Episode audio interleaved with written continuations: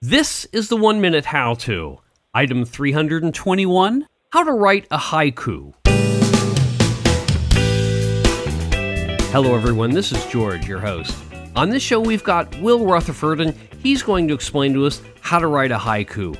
Will, can you first tell us a little something about yourself? Absolutely. I am Will Rutherford. I write for the blog thoughtfulriot.com. It's my personal blog, and I like to write a lot of haikus. It's become my popular feature on the blog. Okay, well, if you're ready, then you've got 60 seconds. The haiku is an interesting form of poetry. It centers around three lines, first line being five syllables, the second being seven syllables, and the third being another five syllables. It's not restricted like certain other poetry. It doesn't have to rhyme. It's only limited by its syllables. Now, as a result, this makes it very open ended. You can write about literally anything. You don't even have to make sense when you write a haiku. The key is that you have fun and that you feel that you've expressed yourself.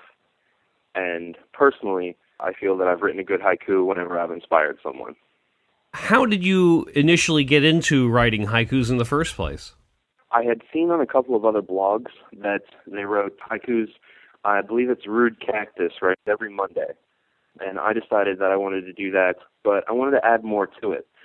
So every week or twice a week on my blog, I will find artwork that catches my eye, whether it be photography or sketches or anything, even even comic book artwork, and I'll place it on my blog and write a haiku based off of what I see. Okay, Will, is there anything else you'd like to talk about?